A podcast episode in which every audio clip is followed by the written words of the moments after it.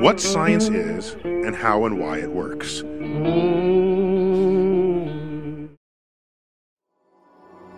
Добро пожаловать в Стэнфорд на курс «Биология поведения человека».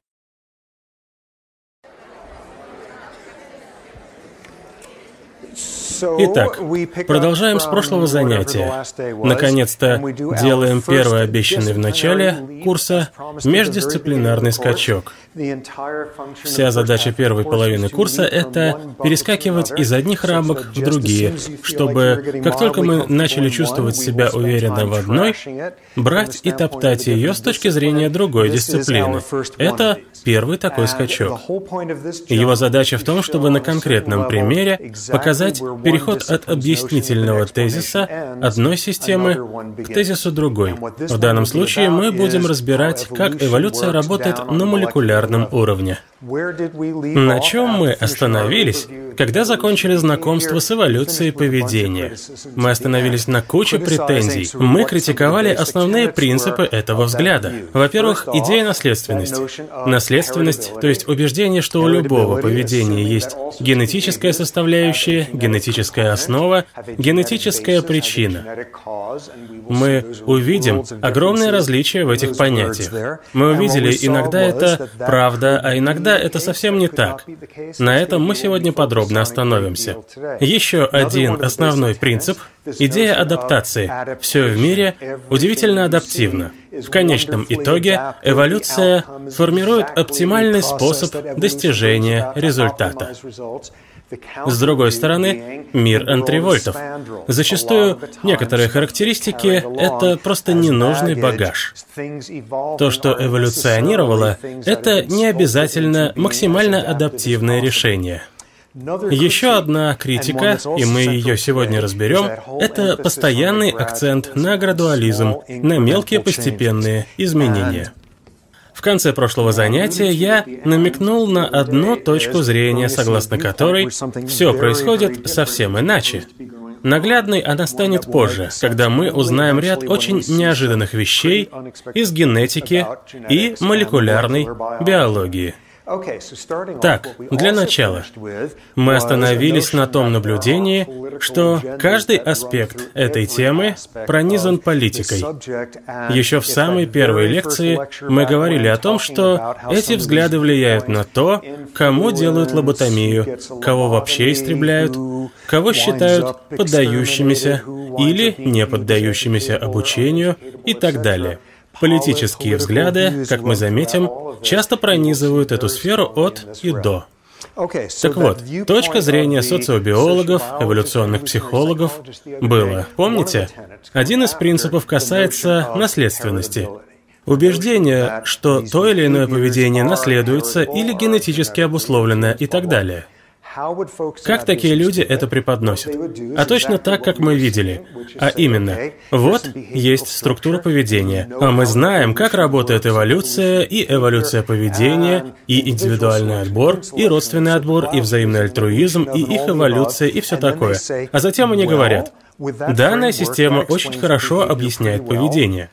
А у вас есть что-то лучше?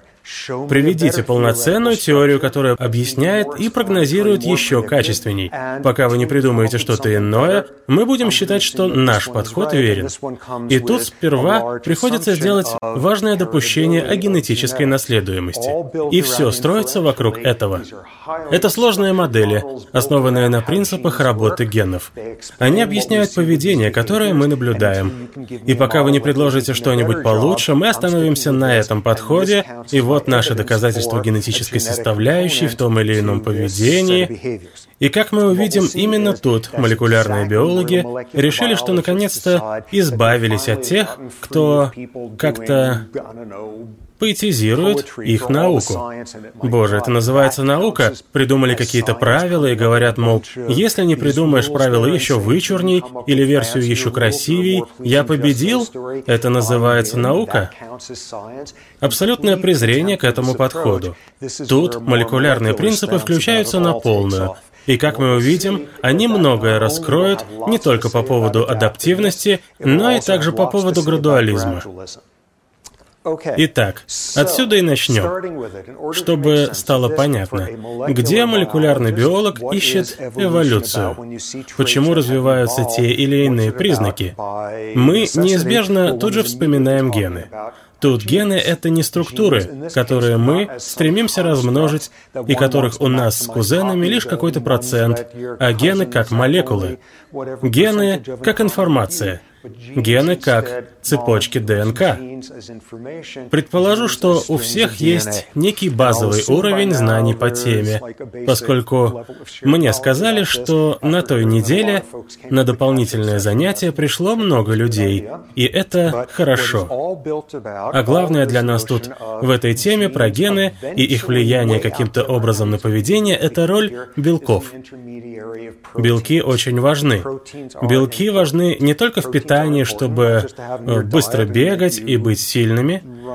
Белок во многом важный структурный компонент при формировании клетки. У белков бесконечно много функций. Белки сохраняют форму клеток, белки образуют мессенджеры, гормоны, нейромедиаторы и другие вещи. Белки — это ферменты, которые делают массу важных вещей. Белки — это и то, и другое, и третье. Белки — это рабочая сила, благодаря которой клетки выполняют свои функции. И, разумеется, возникает вопрос, как белки кодируются? Тут на помощь приходят гены. Нас интересует перенос информации. Гены определяют белки.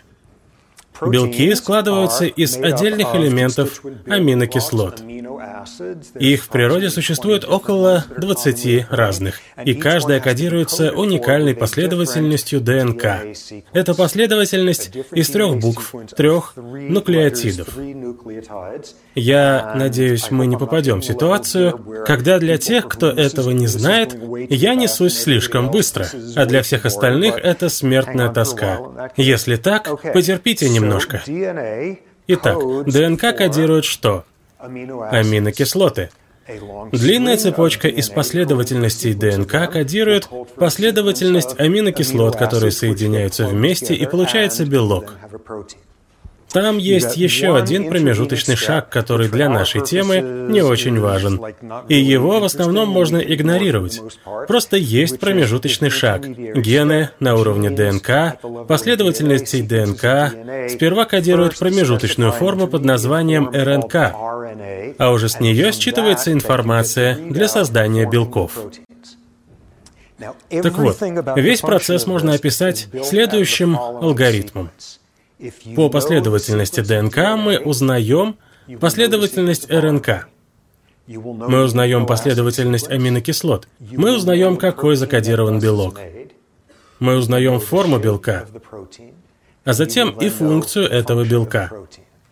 Это и есть ключевое звено между природой ДНК, генов, эволюцией и так далее, и тем, как это в конце концов проявляется в жизни. По той крайне важной причине, что форма белка всецело обуславливает его функцию.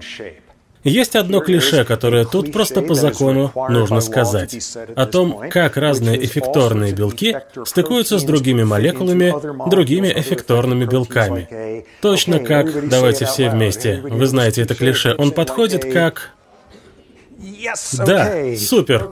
Учеба по стандартам во всей красе. Как ключ и замок для тех, кого этим не пытались молоду. Вся соль в том, что форма белка определяет, с чем он может связываться.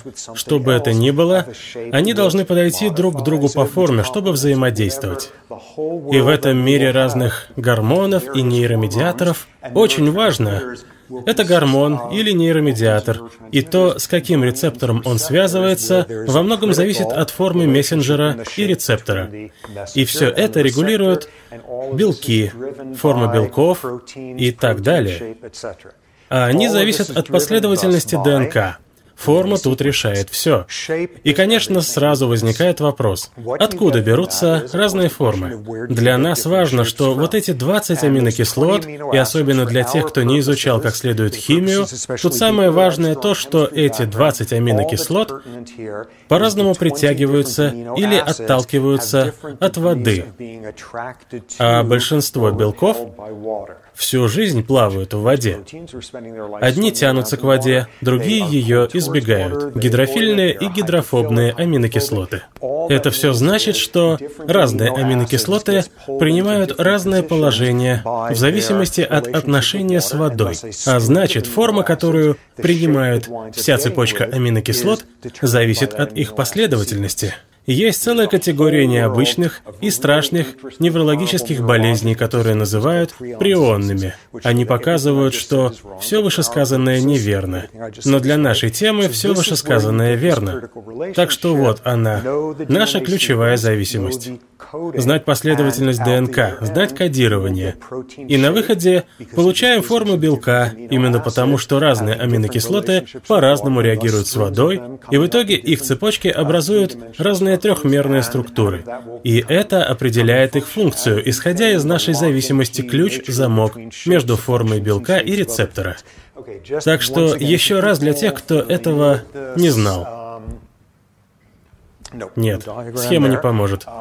Одна из самых интересных... Чистая доска тоже — Одна из самых интересных функций белков — их роль как ферментов. Все знают, что ферменты важны, потому что их кладут в стиральный порошок и рекламируют, как хорошо, что в порошке есть ферменты. А вообще ферменты катализируют реакции. Они вызывают реакции, которые без них происходили бы очень, очень редко. Итак, эти ферменты чрезвычайно, просто в миллиарды раз, увеличивают скорость таких реакций. Они катализируют их. Что это значит? Условно говоря, они могут взять две разъединенных вещи и соединить их, а могут взять вещь и разорвать ее. Говоря условно, это и есть функция ферментов. Абсолютно все ферменты по своей природе – белки. То есть белки стыкуются и передают информацию. Белки или ферменты соединяют и разрывают. Белки, они структурные. Опять же, куча наших клеточных надстроек держится за счет белков. Такая у них деятельность. Заметим, что форма белка внезапно меняется, если он фермент. Ведь что он делает? Он каким-то образом разрывает соединения или создает их. И иногда форма белка может меняться в зависимости от функции, которую он выполняет. Мы увидим, что классический случай — это каналы. Каналы, по которым вещества поступают в клетку и из нее. Ионы, химики в курсе. Каналы, которые открываются при одних условиях и закрываются при других.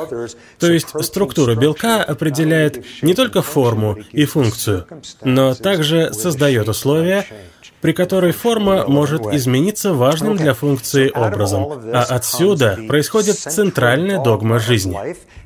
Ее сформулировал Фрэнсис Крик, известный по работе с Вотсоном. Именно Крик сформулировал, что центральная догма жизни и передачи информации — это от ДНК к РНК и к белку. Это стало постулатом. Целому поколению детей это говорили с рождения, что так передается информация. Постулат регулярно нарушался самыми изощренными способами. Их мы разберем позднее. Но это была центральная догма. Одно из нарушений догмы — не принципы передачи от ДНК к РНК и далее, а именно подхода, что для любой последовательности ДНК, для любого гена, для любой структуры белка, которую он кодирует, информация всегда передается от ДНК к РНК и к белку, что ДНК решает все. Заметим, насколько строго это направление зафиксировано в центральной догме, каноническое направление передачи информации в жизни. Все начинается с ДНК, что ДНК решает себе, когда передать информацию от ДНК к РНК, что ДНК все понимает. Но, как мы скоро увидим, ДНК не знает ни черта. ДНК никаких решений особо не принимает. Простой пример того, почему центральная догма вылетела в трубу где-то в 70-х. Может, не особо актуальный для нас, но это был первый удар по догме. Интересный факт. Существуют такие штуки — вирусы. И вирусы живут тем, что проникают в организмы. Вирусы — это, как правило, крупицы инородной ДНК, способные залезть в нашу ДНК, подчинить себе процессы в ней и заставить клетку работать уже в их вредоносных паразитических интересах.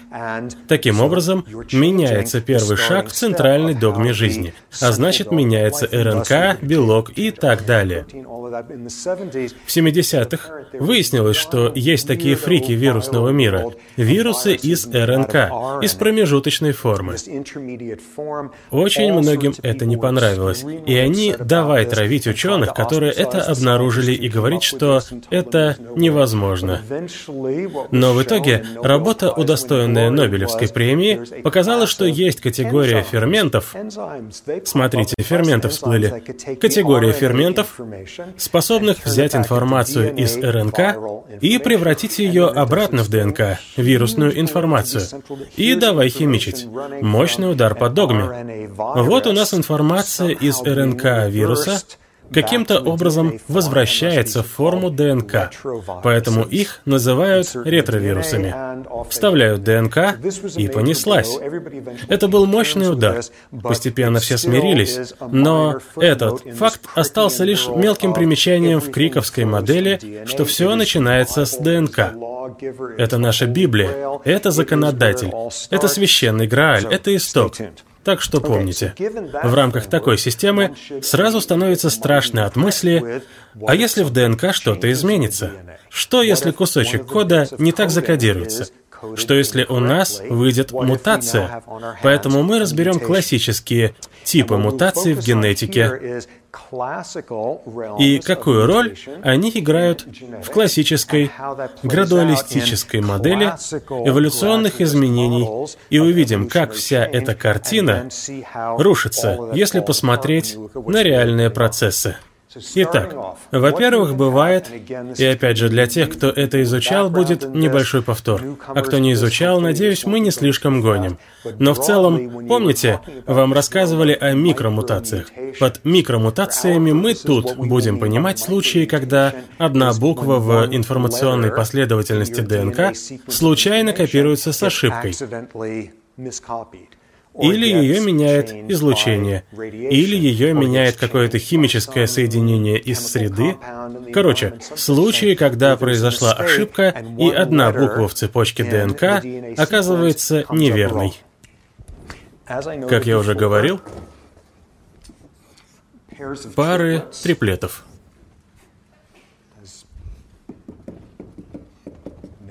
Вот у нас три пары триплетов. И мы видим, что на уровне ДНК аминокислота закодирована тремя базовыми парами. Триплет, тройка. Следующая аминокислота закодирована. И еще одна закодирована. Как мы только что сказали, может выйти мутация, и изменяется одна буква. Нас интересует, какие будут последствия в классических областях генетики и эволюционных изменений. Вообще, может случиться три разных вида ошибки. Первое, когда одна из букв нуклеотидов, перевожу, это не обязательно записывать, когда одна из букв случайно меняется на другую букву. Точечная мутация. Иногда точечные мутации не имеют никаких последствий. Как это возможно? По очень простой причине. Если посмотреть математику, на каждом месте может быть одна из четырех возможных букв. ДНК состоит из четырех видов букв, четырех форм, четырех разных оснований.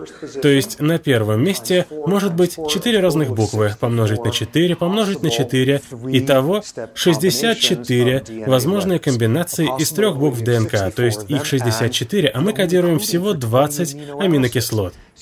Поэтому часть из этих 64 комбинаций являются сигналами «стоп» или «старт» или, слава богу, «пятница», да чего угодно. Но главное, что у нас есть запас. Несколько различных триплетов означают одну и ту же аминокислоту. Генетический код избыточен. И обычно где у нас избыток? Где вероятнее вариация? Если пара различных триплетов кодирует одну аминокислоту, они обычно отличаются средней из трех букв. Проще всего, когда меняется именно она. Тогда не меняется конечный результат. Так что у нас есть варианты. Почти каждая аминокислота кодируется несколькими триплетами. Так вот, первый возможный тип мутации, точечная мутация, это когда одна буква становится другой.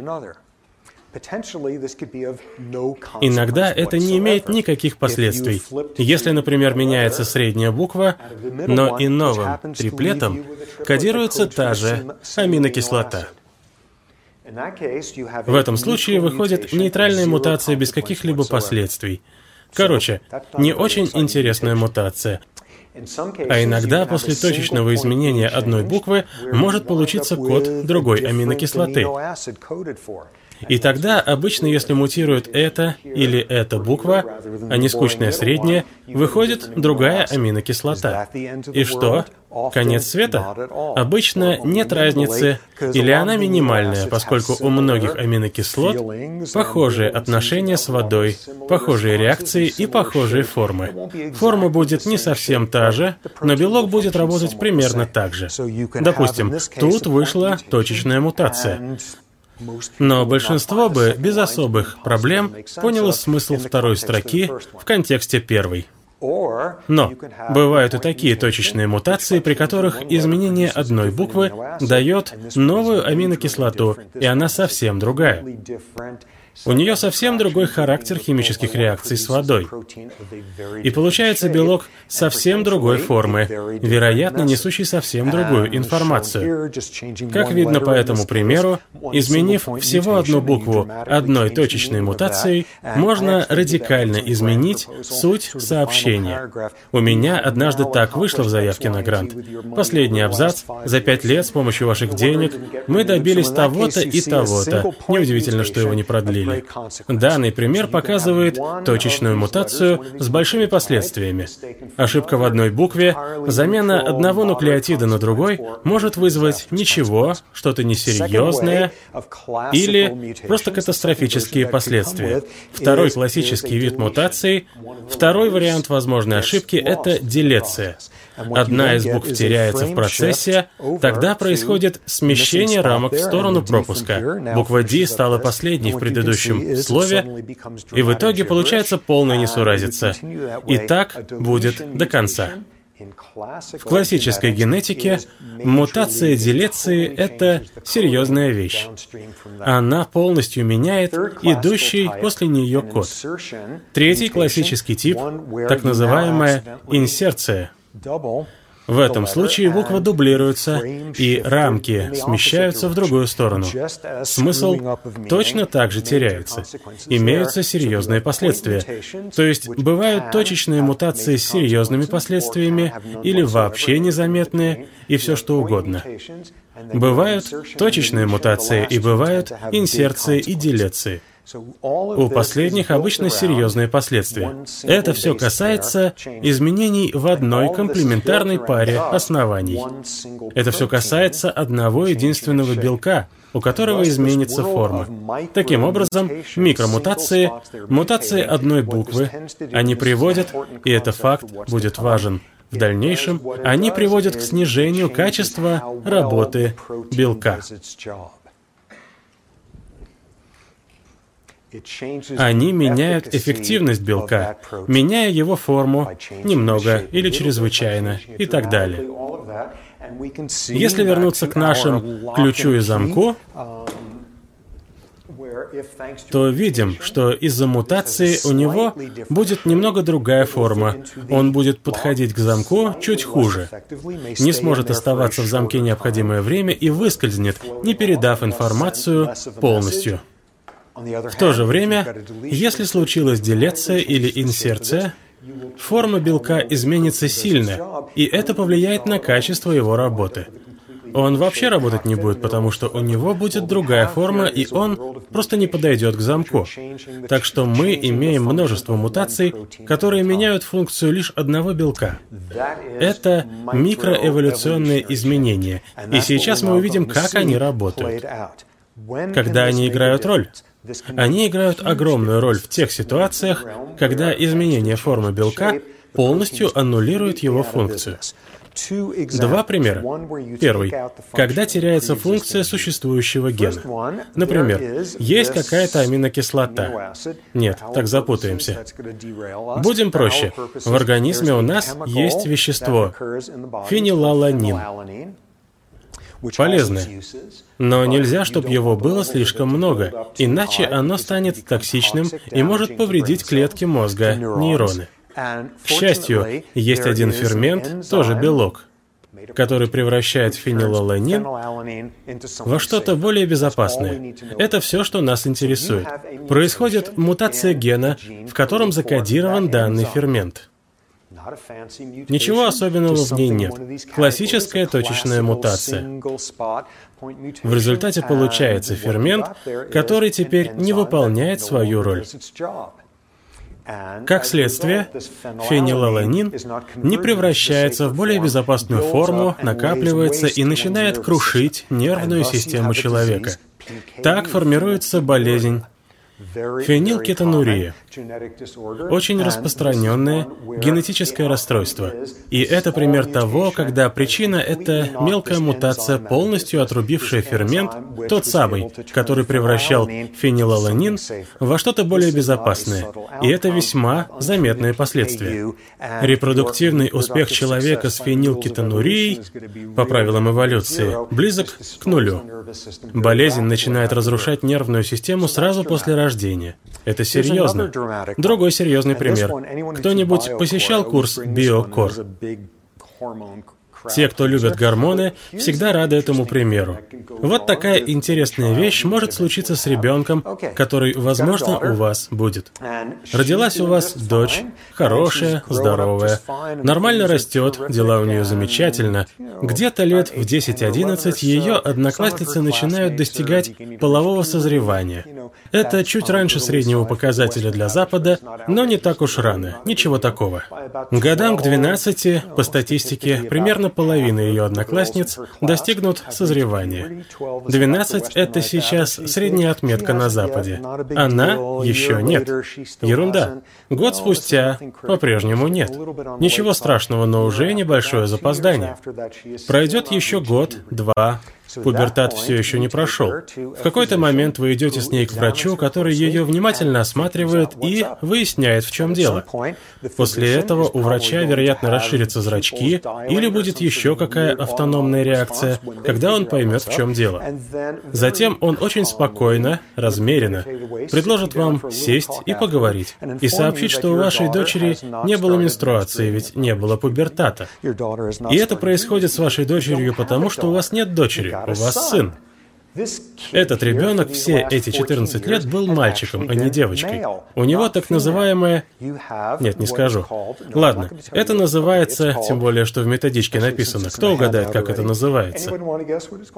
Это называется СТФ, синдром тестикулярной феминизации. Получается, мужчина с феминизированными яичками. Эти люди генетически мужчины.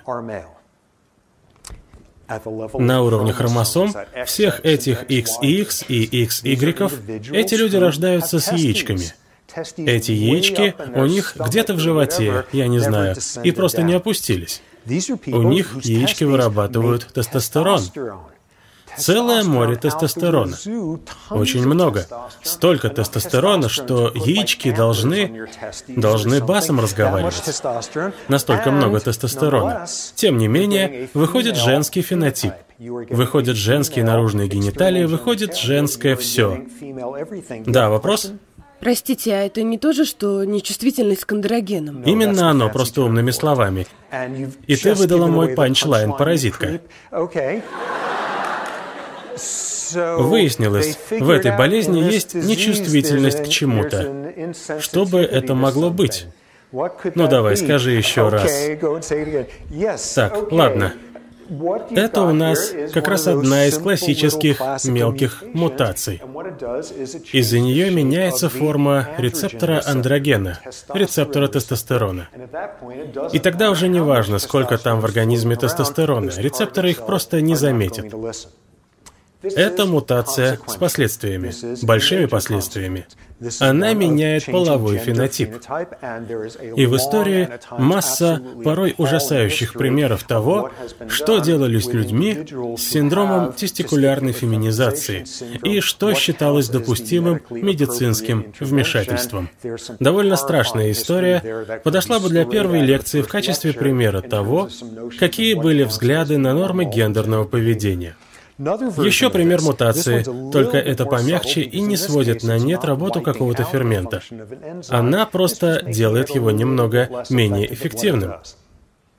Тут речь идет о болезни, которая встречается у двух популяций в чуть разных формах. Первая в Доминиканской республике в горах, вторая в горах Новой Гвинеи. Видим интересное сходство. В обоих случаях сравнительно изолированные инбредные популяции. Все так и кричит генетика, только в этих случаях проблемы с ферментами, которые производят тестостерон. Совершенно новое расстройство устройство. Там у нас ферменты, то есть белки, а следовательно и гены, в которых кодируется рецептор тестостерона, рецептор, отвечающий мессенджеру, а этот в самих яичках. Куча таких ферментов, которые поэтапно вырабатывают тестостерон, это биосинтетические ферменты. Опять белки и гены. Вот у нас мутация в одном из этих важных биосинтетических ферментов не очень серьезное. Форма немного не та. В результате его эффективность производства тестостерона немного снижена. Вообще-то сильно снижена. И вот что получается. Получается человек с крайне низким уровнем тестостерона до созревания. Гораздо ниже уровня большинства подростков. Генетически это мужчина. Но у него в утробе очень мало тестостерона. Гораздо ниже порога, за которым котором тестостерон имеет какой-то эффект. Человек фенотипически рождается девочкой. Внешне это девочка, и наружные гениталии женские, а внутренние нет. Тут же вспоминаем тестикулярную феминизацию. Там у нас имеется влагалище, которое не ведет никуда, потому что над ним нет яичников. Там пара яичек. Но наружные гениталии в полном порядке.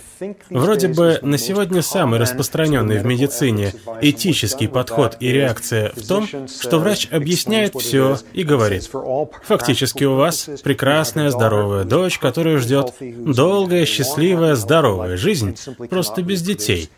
Это единственная существенная оговорка.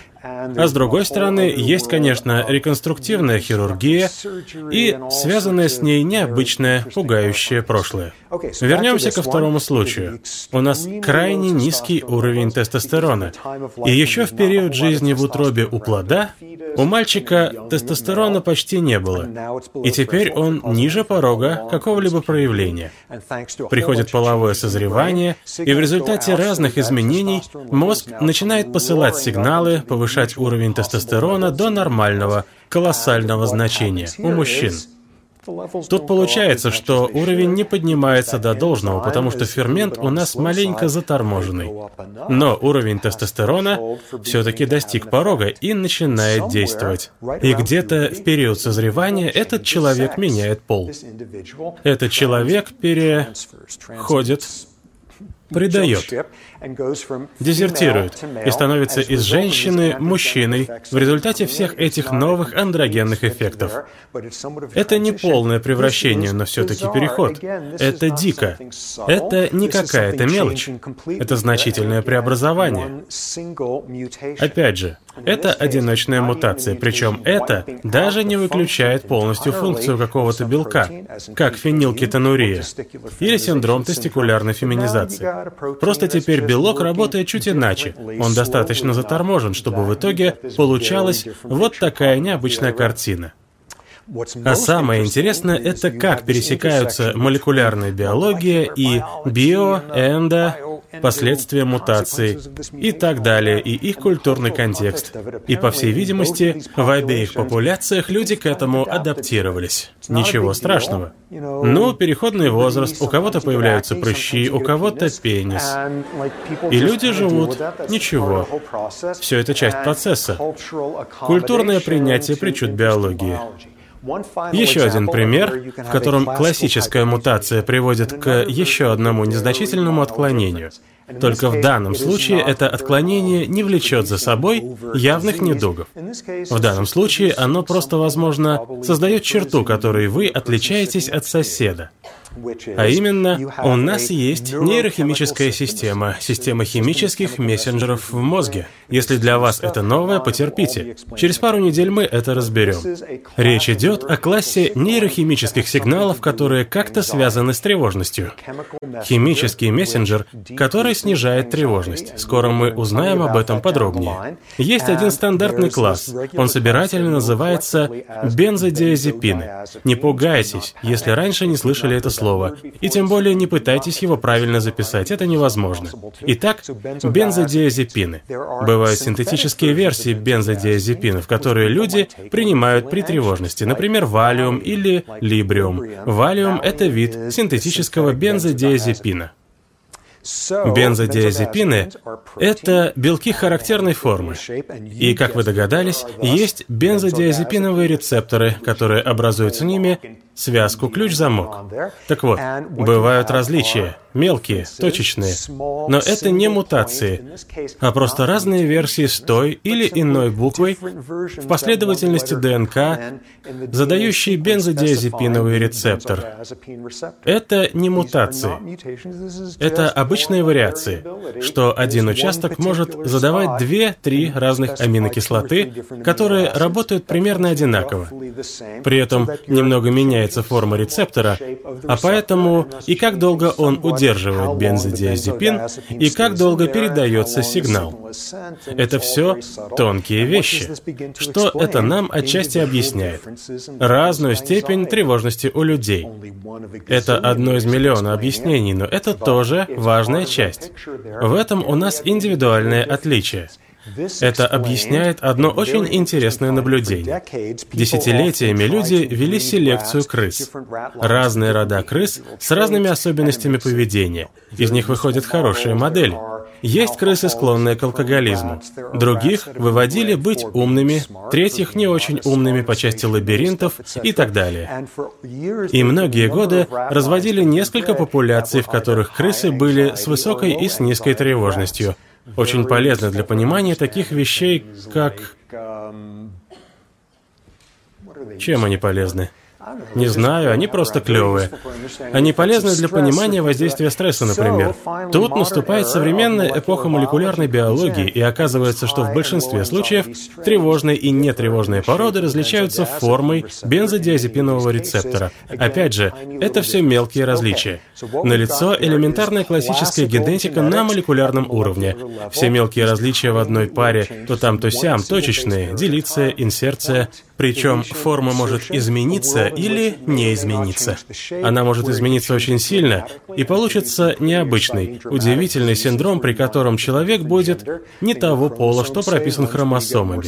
При других различия менее заметны. Вы смените пол на 13-й день рождения. А благодаря некоторым мы впервые замечаем проистекающие из генов индивидуальные различия. Не человек и его болячка, а индивидуальная изменчивость.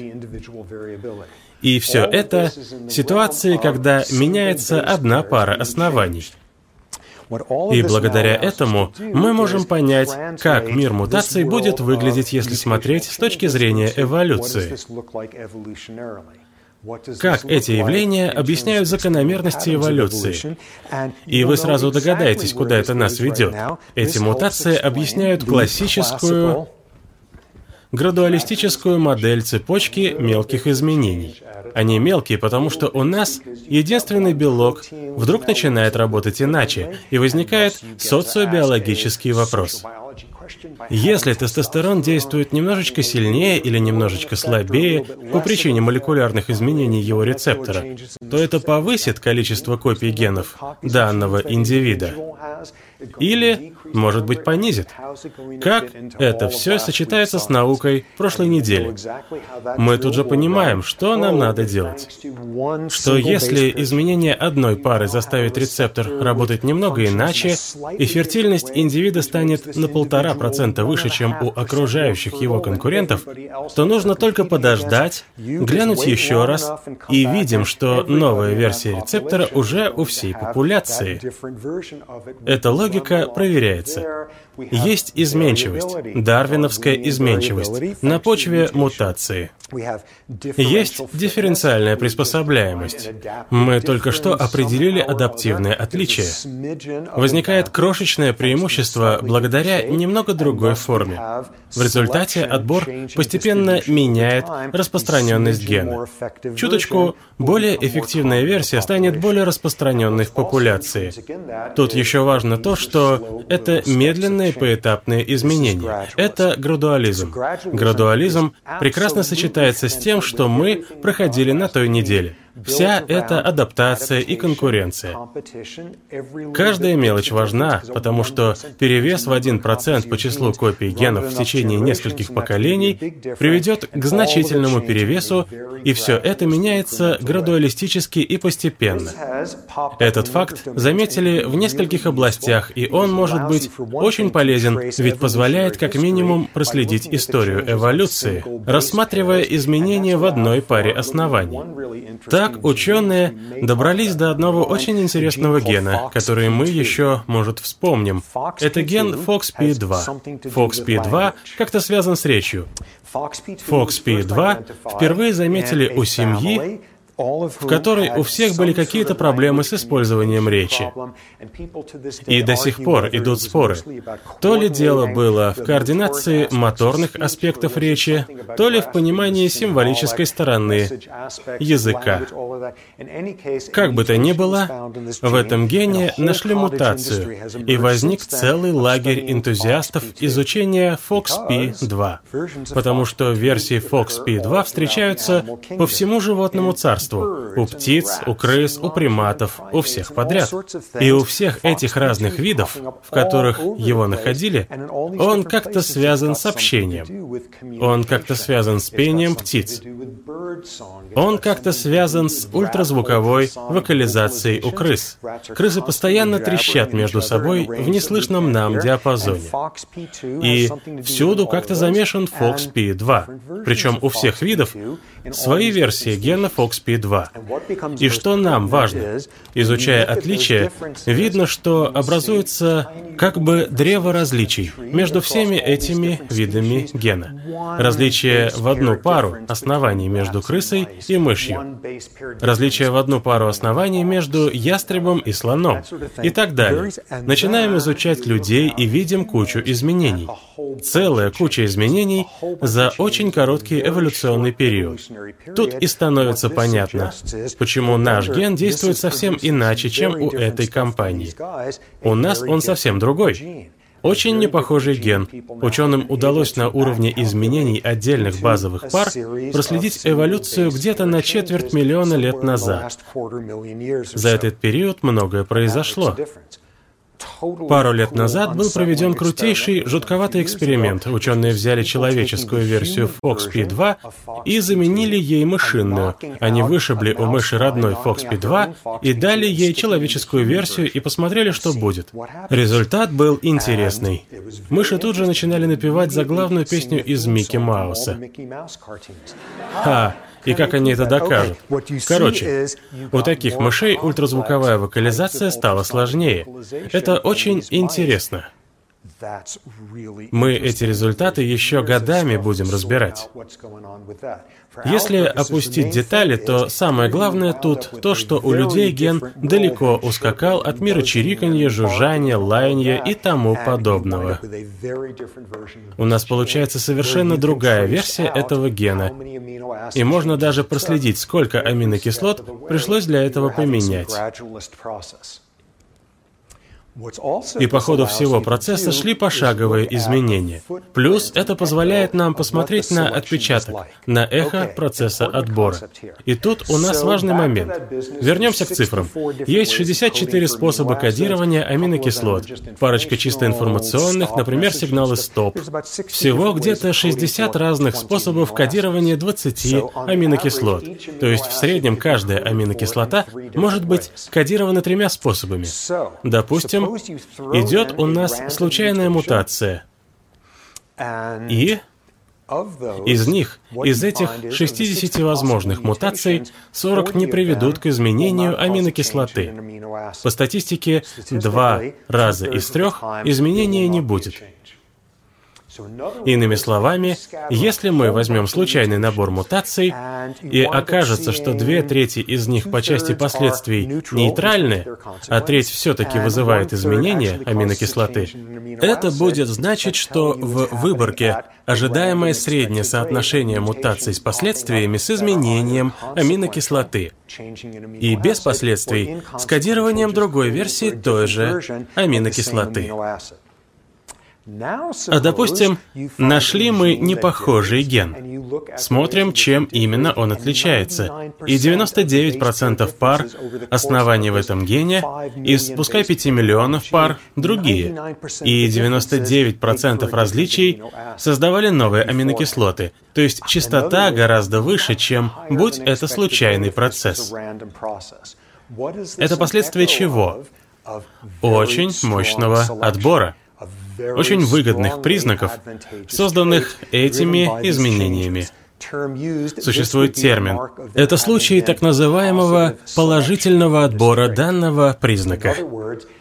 То есть изменения в гене, которые шли миллионы лет, происходили не со скоростью случайных нейтральных мутаций. Плюс помним, что все аминокислоты кодируются тремя способами.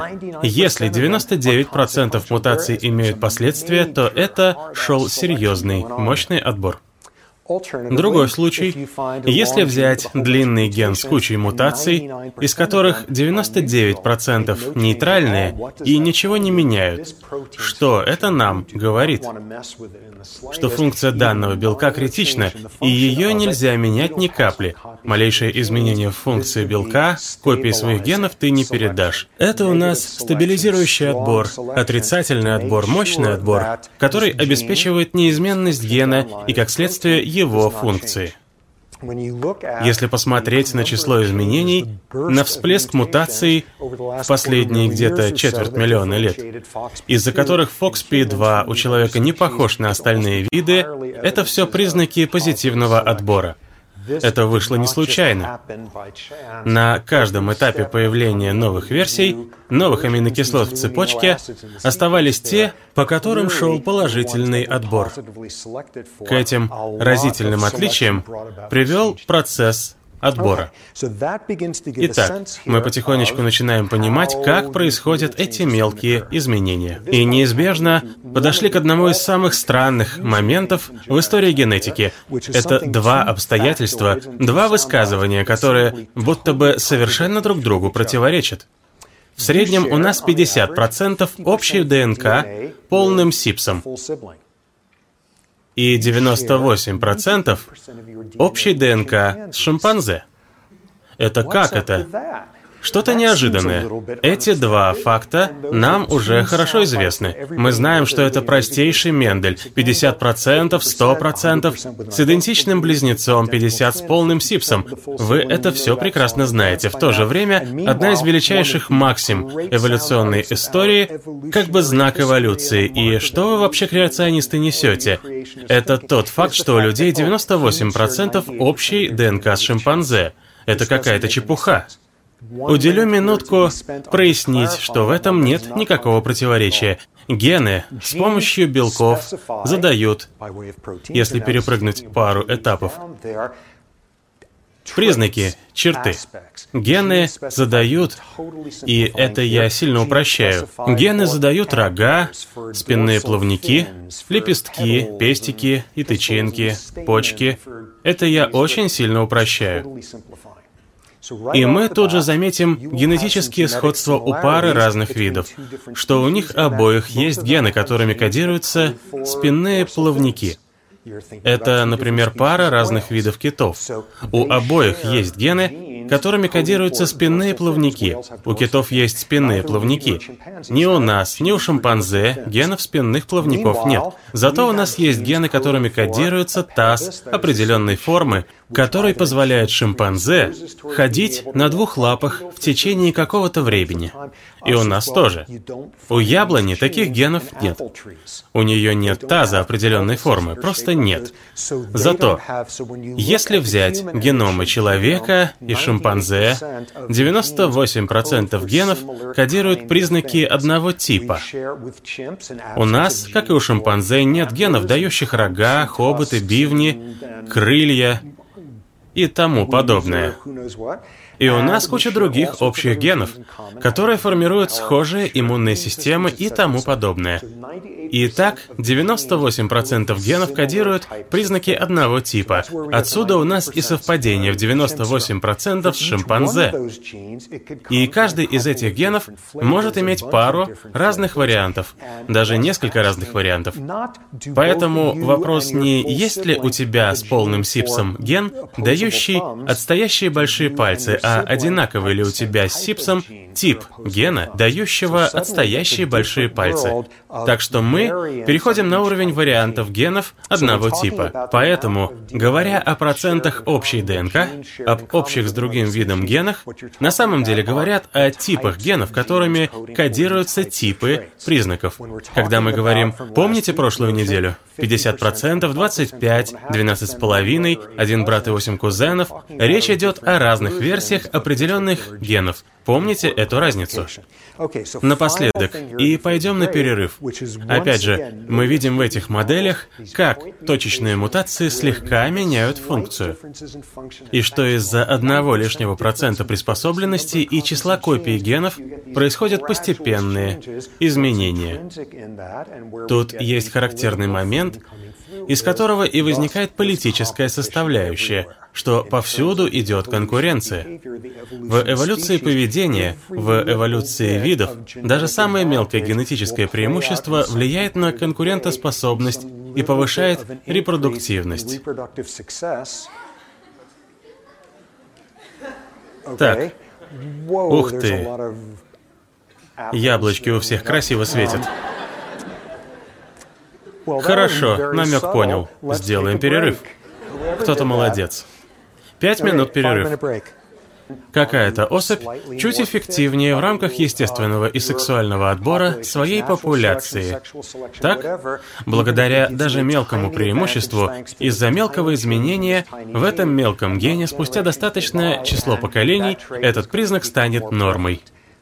Ну и последний характерный момент в том, что раз любая мелочь в мире поведения влияет на приспособленность и распространение генов, в конкуренции важна каждая мелочь.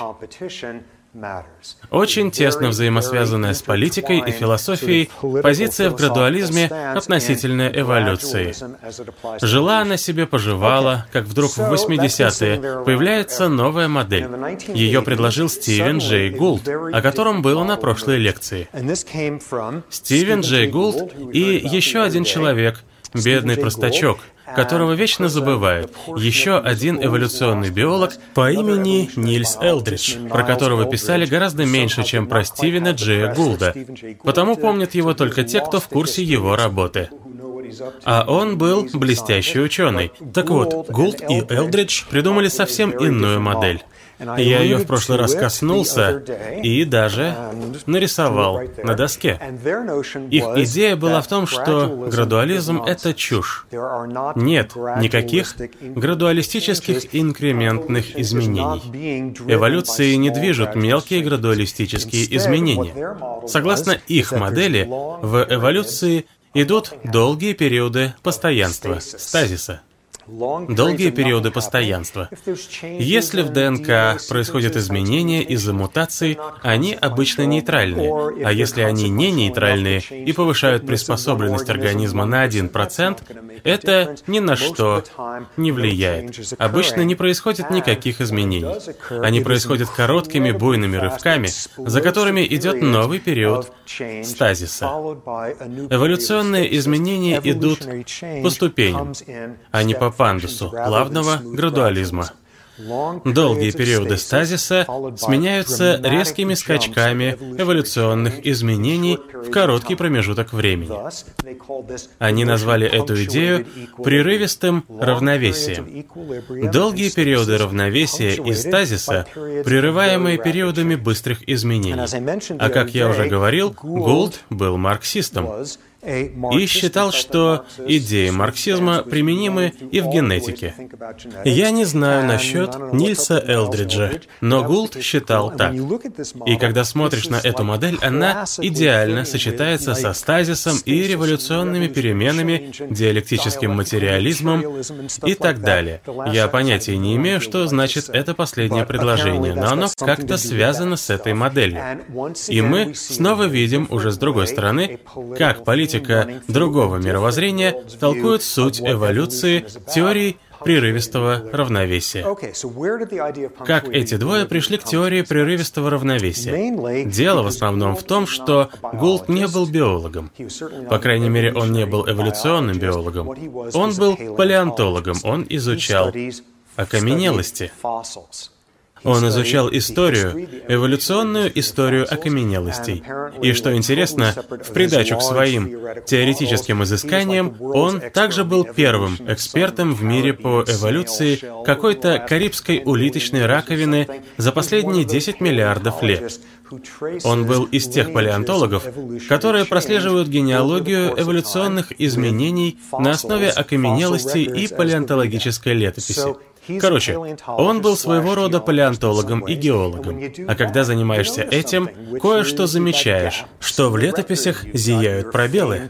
В ней так называемые недостающие звенья. В этой летописи полно недостающих промежуточных окаменелостей.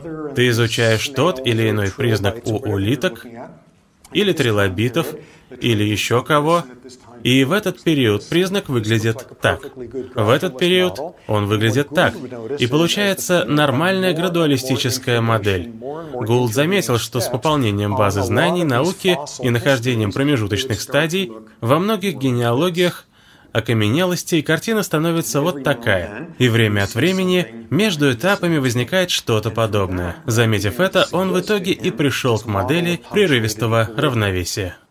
Большую часть времени, как показывает палеонтологическая летопись, ничего крупного не происходит. Идут долгие периоды стазиса. Так получается потому, что у некоторых окаменелостей была очень подробная эволюционная история, и при заполнении линий они приобретали вот такой прерывистый вид. Вот он и предложил теорию, что ход эволюции — это прерывистое равновесие, а не градуализм. И тут же, какие из этого получаются выводы? Мелкие генетические изменения не важны. Конкуренции, подогреваемой мелкими изменениями, на самом деле нет. Согласно этой модели, в большинстве случаев знать, какого детеныша схватить, когда на тебя несется здоровяк, чтобы оставить больше копий своих генов, или на кого направить инфантицид и тому подобное, это все никак не влияет на распространение генов. Эти процессы не движут эволюцией. Из этой модели вышла серьезная претензия к социобиологическим взглядам. Мол, у вас картина мира, в которой конкуренция превыше всего, иерархия превыше всего, доминирование превыше всего, и так далее. И смотрите, как интересно. Такую картину мира рисуют люди, которым он выгоден. И они же придумали эту теорию. А тут идея совсем другая конкуренция, селективные преимущества и тому подобное большую часть времени ни на что не влияют. И неудивительно, что эволюционистам с прошлой недели это ни капли не понравилось. На эту теорию со всех сторон посыпались разные нападки. Во-первых, первая форма нападок на очень простую нестыковку, что Авторы теории смешивают две разных дисциплины. Один у нас палеонтолог, а другой — эволюционный биолог. И они работают по совершенно разным шкалам. Понятно. Желудок шалит. Они работают по совершенно разным шкалам. То, что для палеонтолога быстро, это у нас скачки в десятки миллионов лет. Стремительные эволюционные изменения, так это 100 тысяч лет. «Вы что, прикалываетесь?» — спросили биологи. Они-то поштучно изучают поколения. Это кретинизм, это абсурд. Эти авторы придумали модель, которая вообще никак не связана с устройством процесса эволюции. Этих геологов страшно занесло. И палеонтологи под крылом Гулда мыслят в совершенно не тех масштабах времени. Да, может, приблизительно они замечают то, что нужно, но они занимаются не эволюцией, потому что они не биологи. Следующая претензия тоже вполне разумная. Суть ее в том, что ты не просто эволюционный биолог. Ты также изучаешь эволюцию мозга, эволюцию меланизма кожи, эволюцию цвета глаз, эволюцию количества камер в сердце, эволюцию множества других признаков, которые не оставят абсолютно никакого следа в палеонтологической летописи. Потому что палеонтология изучает только формы предметов, окаменелости. Окаменелость не покажет, какие там были мозги у папоротников. Окаменелости ничего не говорят о внутренних органах. Окаменелости ничего не говорят о поведении. Поэтому все эволюционисты с прошлой лекции «давай ругаться», мол, на что они рассчитывали? Они изучают самую скучную вещь — морфологию организмов. А, вот, видите, миллионы лет назад у людей не было толстого ствола и корней, прущих по весне, и теперь их у нас нет. Этого морфологического изменения не было, значит, был стазис. Я вас умоляю, важные моменты эволюции и эволюционных изменений палеонтологам недоступны, потому что они изучают формы, морфологию. Это было серьезным основанием для критики. Итак, есть у нас гулдовцы, сторонники прерывистого равновесия. Они говорили, посмотрите на окаменелости, нет никакого градуализма, есть довольно полные цепочки. И на сегодня большинство цепочек окаменелостей с предельно подробной хроникой имеют признаки прерывистого равновесия. Но снова звучит ответ. Это чепуха, вы посмотрите на масштабы времени, это полный бред. За это время развился человек, у него вдвое увеличился объем мозга, а они этот период называют быстрыми эволюционными изменениями. Их шкала времени абсурдна, и все интересное в эволюции от них скрыто, потому что они изучают окаменелости. Но, пожалуй, лучшим возражением, максимально озадачившим сторонников прерывистого равновесия, стал ответ градуалистов. Покажите молекулярный механизм. Покажите, как возможны стремительные изменения и периоды стазиса с точки зрения современной молекулярной биологии. Это спустя две минуты после того, как микроэволюционисты наехали на ученых с прошлой лекции, мол, покажите реальные гены.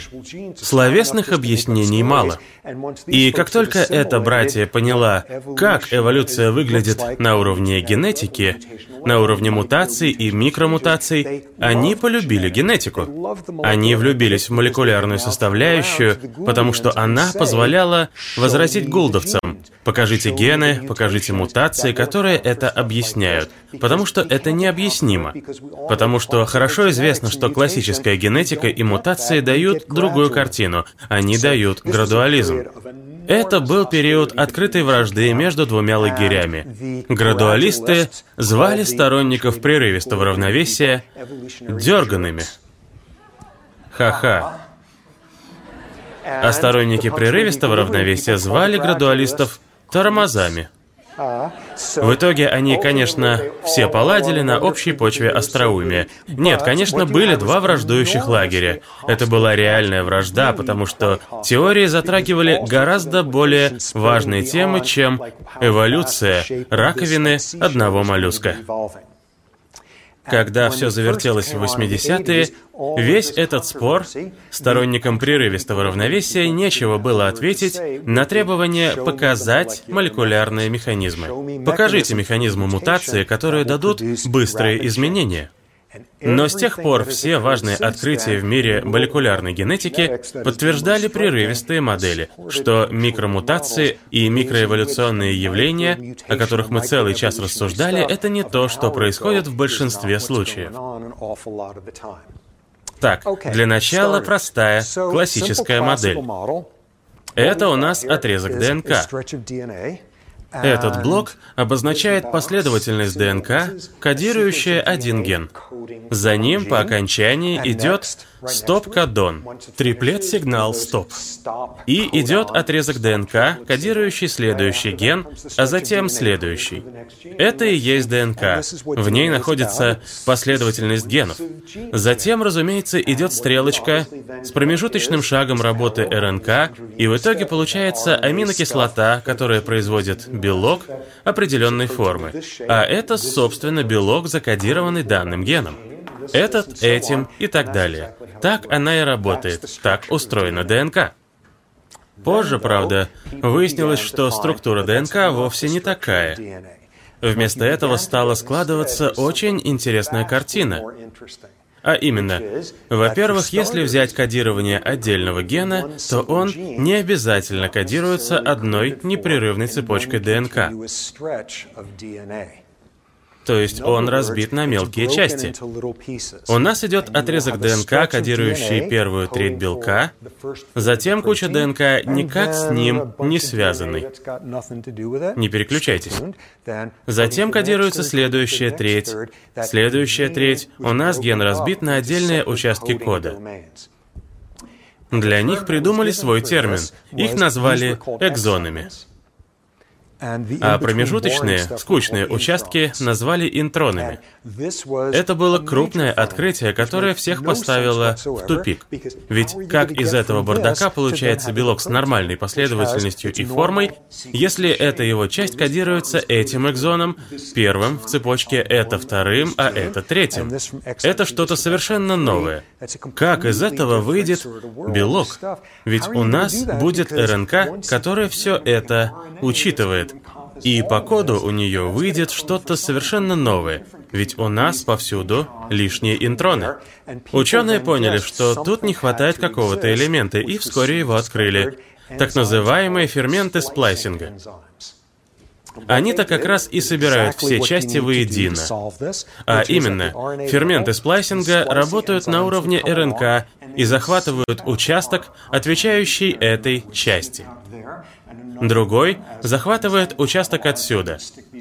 Третий, фермент-катализатор, соединяет их воедино, и в итоге все сходится. Вот такие невероятно странные законы, по которым гены, подавляющее их большинство, кодируются не непрерывными отрезками ДНК, а разбиты на отдельные экзоны. А затем уже ферменты сплайсинга вырезают скучные вставки интроны, склеивают экзоны и получается рабочий ген — чудеса, но так уж устроено. Вскоре, после этих открытий, один из гениев данной сферы, ученый по имени Дэвид Балтимор, получивший Нобелевскую премию за исследование процесса превращения РНК-вирусов обратно в ДНК, он первым понял, что у данного процесса огромный информационный потенциал. Все благодаря, и мне кажется, он первым ввел сюда данное слово, благодаря модульной структуре генов. Ведь гены составляются из отдельных экзонов. Что это позволяет делать? Очень важные вещи.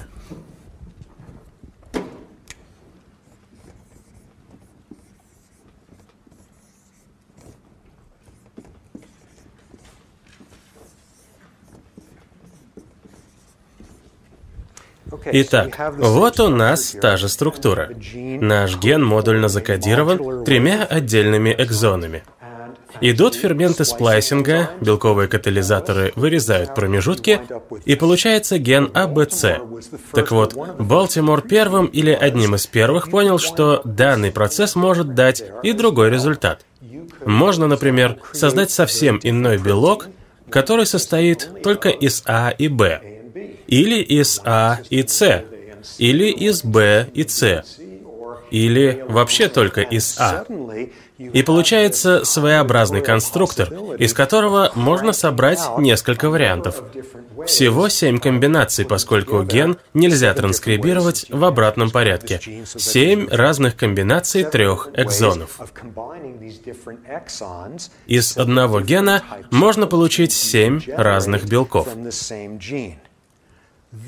Старая гвардия восприняла это открытие прохладно, ведь считалось, что последовательность ДНК определяет аминокислоту, форму белка, функцию белка, то есть каждому гену соответствует один белок.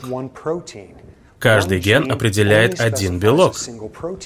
Каждый белок определяется, кодируется одним геном. И тут, на тебе, эта модульная система позволяет из одного гена получить семь разных белков. Ну, во-первых, как это вообще работает на механическом уровне? А просто нужны ферменты сплайсинга, которые работают по-разному в разных частях тела. Один фермент убирает отсюда интрон, а второй при этом расщепляет С, а А и Б соединяются. И что выходит? Выходит А, Б. Сочетаются ферменты сплайсинга с ферментами расщепления. Мы получаем экспрессию генов, специфичную для разных тканей. Один и тот же ген производит разные белки в разных частях тела, потому что ферменты сплайсинга работают по-разному. Все стало еще запутанней, когда ученые заметили, что в некоторых генах некоторые ферменты производят сплайсинг неровно по границе экзона. Бывают гены с А и А', а разные ферменты сплайсинга делят цепочку в разных местах. Одна последовательность ДНК может сгенерировать кучу разных белков в разных частях тела, в разные периоды жизни, при разных условиях, у разных людей, по-разному. Оказывается, цепочка та же, а информации гораздо больше. Это был огромный прорыв в данной области. Понимание вот этой модульной системы построения генов. Для нас сейчас важно самое интересное следствие этого. Правило «один ген, один белок» перестало действовать. Оказывается, один ген может сгенерировать кучу разных белков при разных условиях и обстоятельствах. Следующий важный момент этой модели, которая не работает, вот целый ген, вот целый ген. Но мы только что выяснили, что они состоят из интронов, экзонов и так далее. Еще тогда все думали, что знают ответ на вопрос, а какая часть ДНК реально отведена на кодирование аминокислот? Ответ был очевиден – 99,9%. Просто нужно, чтобы в конце аминокислоты шел стоп-кодон, остановка. А в остальном это был непрерывный поток информации, плюс повсюду интроны. То есть это все часть одного гена, но сразу за ним идет следующий.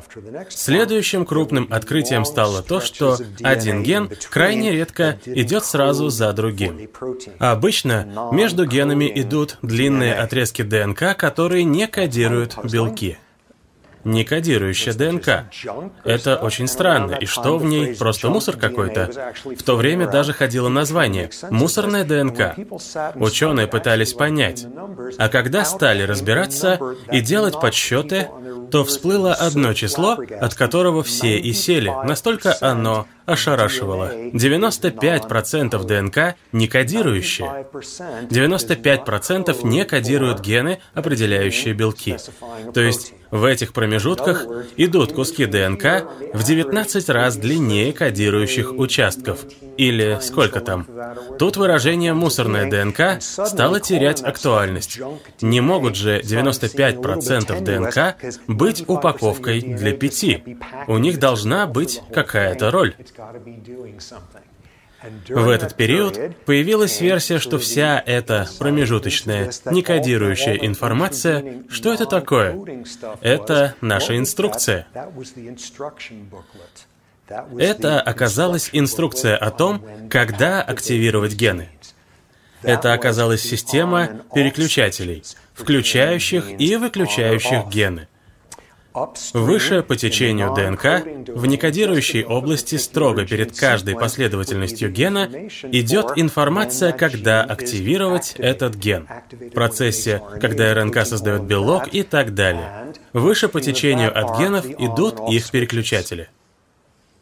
И тут напрашивается вывод, что Крик был неправ. Цепочки ДНК это не отправная точка центральной догмы жизни. И что якобы ДНК во главе всея. ДНК подчиняется правилам. Гены подчиняются каким-то правилам. 95% ДНК — это инструкция для работы генов. ДНК не знает, что она делает. ДНК — это сводка, которая подчиняется куче разных факторов. Отсюда возникли очень важные концепции о регуляторных последовательностях. Выше по течению от генов. Вот у нас длинная Цепочка ДНК кодирует ген, состоящий из двух экзонов. И тут, как расстояние между галактиками, этот некодирующий участок идет до следующего гена аж там. Что у нас происходит на данном участке перед этим геном? А там то, что вскоре назвали последовательности промоторы и репрессоры. Такие отрезки ДНК, которые кодируют не белки, а переключатели. То есть молекулы, которые участвуют в транскрипции, приближаются к ДНК и сцепляются с этими промоторами и репрессорами, включая или выключая транскрипцию, соответствующий ген при создании белков. Стоят там такие промоторы. Буквально иллюстрация – это последовательность ДНК, которая благодаря этим элементам имеет особую микроформу. Тут приходит объект, который как раз идеально стыкуется с этим участком. И когда, и только когда эта молекула, обычно белок, стыкуется с этим промотором, что позволит приступить к работе кучи ферментов и начнется процесс транскрипции гена. Это получается переключатель, а это объект, который его включает. Эти молекулы, которые активируют переключатели, включить, выключить, называются факторы транскрипции. Это крайне важная идея. Огромные участки ДНК не кодируют ничего. Вместо этого они содержат инструкцию. Вот, как включать и выключать гены. Вводим такой-то молекулярный мессенджер. Вводим такой-то фактор транскрипции. Если он может присоединиться сюда, то мы активируем транскрипцию данного гена, процесс дешифровки гена, производство из него белков. Вот где у нас информация. То есть ДНК у нас не знает, что она делает. Ей управляют внешние регуляторы. Это сделало жизнь ученых гораздо сложнее. Еще осложнение.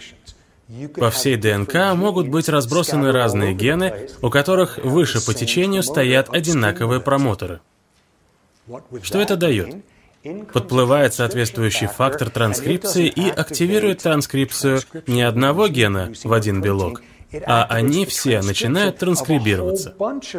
То есть, получается, некоторые мессенджеры активируют целые генетические сети, и вырабатываться начинают целые наборы белков с похожей функцией, поскольку у них у всех выше по течению один и тот же промотор. Получается, один и тот же промотор выше по цепочке ДНК может регулировать более одного гена.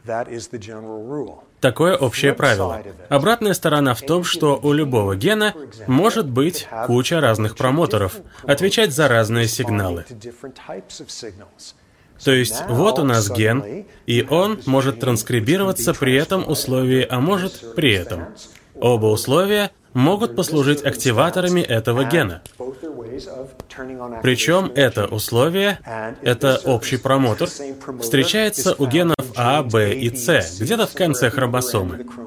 А вот этот, наш второй промотор, встречается у генов D, E и F, и получаются две разные сети. То есть та же логика факторов транскрипции. Раз один ген могут контролировать разные промоторы, а один промотор может контролировать несколько генов, получается разные факторы транскрипции могут активировать целые сети экспрессии генов. Итак, эти открытия поставили крест на идее, будто ДНК знает, что она делает. ДНК — это просто сводка данных. А кто знает, что происходит? Тот, кто контролирует факторы транскрипции. Тот, кто регламентирует их работу. А это мириады воздействий. И для пущей точности тут необходимо ввести слово «среда». У нас среда как-то связана с генетическими эффектами. И среда определенным образом взаимодействует с генетическими элементами. Среда определяет, кто что делает. Как это выглядит? Иногда среда — это среда остальной клетки. Вот у нас ДНК. И структуры, и все остальное, и промотор. Мы все это уже знаем. Тут в клетке что-то происходит, и активируется один из факторов транскрипции. В итоге у нас меняется генетическое событие. Пусть у клетки кончается энергия. Есть разные варианты строения сенсоров. Иными словами, эволюция придумала кучу способов, которыми клетка может реагировать на сигнал о недостаче энергии. Это активирует один из факторов транскрипции, он свяжется с рядом промоторов, производящих белки, которые занимаются ускорением поглощения энергии снаружи клетки, усиленной передачей, эффективным использованием энергии. В данной ситуации среда регулирует генетические эффекты. Тут среда — это среда остальной клетки. ДНК не знает, что она делает. Ген не знает, что он делает. События в остальной клетке регулируют их деятельность. Иногда среда может быть еще обширнее. В следующем примере играет роль то, что происходит вне клетки. В данном случае, вот у нас клетка со своей ДНК. Только теперь химический мессенджер пришел извне и связался со своим рецептором как ключ и замок. В результате этой связки что-то происходит тут, затем тут, потом вот тут, и в итоге активируется какой-то фактор транскрипции, и выполняет свою роль. Перед нами случай, когда экспрессия гена в клетке регулируется средой в другой части тела откуда-то извне. Какой тут у нас классический пример? Это же описание работы гормонов. Гормоны свободно перемещаются и воздействуют на клетки по всему телу. По определению гормон — это переносимый кровью химический мессенджер. То есть краешком уха можно секретировать какой-то гормон, и он воздействует на химию в мизинце ноги. Очень дальнобойная штука. Гормоны связываются со своими рецепторами как ключ и замок. Большинство гормонов по своей природе белки и запускают так называемый каскад передачи сигнала. Это жаргон, не заморачивайтесь, главное понять идею. Он активирует какой-то фактор транскрипции, деактивирует другой. И выходит, что события за 14 округов от нас определяют, какие белки производятся в нашей клетке. Какой тут есть пример? Тестостерон. Тестостерон секретируется из яичек, разносится по телу и в итоге связывается с андрогенными рецепторами в мышцах. По такой вот схеме идет процесс активации генов, кодирующих белки. Куча разных структурных белков, которые делают клетку, мышцы, больше. У нас мышцы растут благодаря тестостерону. Посмотрите. События в миллиарде клеток от нас, аж в яичках, вот у нас мессенджер, определяют, какая будет экспрессия генов, какие гены активируются. Но иногда среда бывает даже снаружи организма. Примерно так. Иногда мессенджер может прийти, например, из внешнего мира. Какой мессенджер? Очень страшная вещь. Какая-нибудь, скажем, сенсорная информация. Обоняние. Обоняние. Допустим, пришел какой-то запах. Феромон. У нас самка крысы, которая недавно родила, и феромоны от ее детенышей пролетают и связываются с рецепторами в носу. Опять же, очень похожий принцип. Они там что-то активируют, затем по цепочке доходят до какой-то клетки, и в итоге мы достигаем клетки, которая контролирует определенные мышцы, и у самки расширяются зрачки, потому что она любит своих малышей. Поэтому она, я не знаю, расширяются ли у крыс зрачки, но у людей часто расширяются. Как это выходит? Мы просто меняем структурные белки с той или иной функцией. Или наша самка выделяет какой-то гормон, например, окситоцин, учуяв запах детеныша. Что перед нами? Это событие где-то во внешнем мире регулирует происходящее в генах. Гены как центральная догма жизни, как источник информации. Чушь. События в остальной клетке, в остальном организме, в остальной Вселенной определяют, когда активируются гены. Так что система регулирования экспрессии генов гораздо сложнее, чем казалось. Во-первых, модульная способность одного гена генерировать кучу разных белков, из чего возникает вопрос, а можно ли считать это одним геном? На этот счет спорят. А поскольку 95% ДНК — это инструкция, то самое интересное в ней — это не то, какой белок, не то, что он делает, не то, как он эффективно это делает, а когда он это делает, при каких условиях. И мы только что ввели в эту сферу правила, типа «если то». Если поступает сигнал о низком уровне глюкозы в клетке, то начинается производство белка, отвечающего за поглощение глюкозы. Если поступил запах родного детеныша, то активируется внешний фактор, не меняет белок, он меняет контекст. И мы скоро увидим, что контекст гораздо интереснее, чем то, какой формы у нас белок, такой или слегка такой. Если его экспрессия идет в другое время, в другом месте, в другом контексте, то это гораздо интереснее. К чему это нас подводит? Мы понемногу понимаем, как тут все устроено. Кстати, из этих 95% я не знаю, какой процент составляют известные промоторы и репрессоры и тому подобное, но он крошечный. Это значит, что в ДНК записана куча регуляторных правил, о которых ничего не известно.